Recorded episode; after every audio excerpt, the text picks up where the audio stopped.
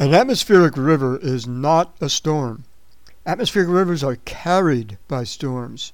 Storms like those that have been brewing this past week up in the Gulf of Alaska. Other storms, meanwhile, have been blowing on the other side of the Pacific. I spoke earlier today with climatologist Bill Patzert. There was a tropical storm on the other side of the Pacific. It actually reached typhoon stage for just one day, exactly a week ago. It really began early October. A tropical storm that at one point was actually a Force 1 typhoon just east of Japan. A typhoon in the Pacific is what a lot of folks here call a hurricane. And as it transitioned from the tropics into the mid latitudes, it entrained a tremendous amount of moisture into the jet stream and that moisture was carried by the jet stream as a long, narrow filament of moist air. That was an atmospheric river.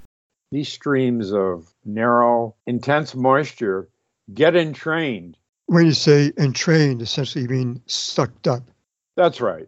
The filaments of moisture get entrained, sucked up, by storms like those that have been brewing in the Gulf of Alaska, storms that are now heading south. These storms are riding the jet stream out of the Gulf of Alaska down the west coast of North America into the Pacific Northwest and especially into Northern California, where the winds will be particularly intense and the rainfall, they essentially look like fire hoses. You're in for a deluge. You know, by the way, Al, this is uh, pretty unusual to have uh, these kinds of events this early in the season in November, we usually don't see these kinds of storms and atmospheric rivers this early in the season. We're seeing a late summer typhoon interacting with an early winter storm. Exactly. This is, in some ways, it's a, a gift from the typhoon gods.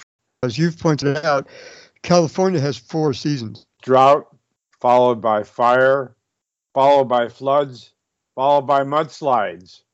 That's the way we live here in California.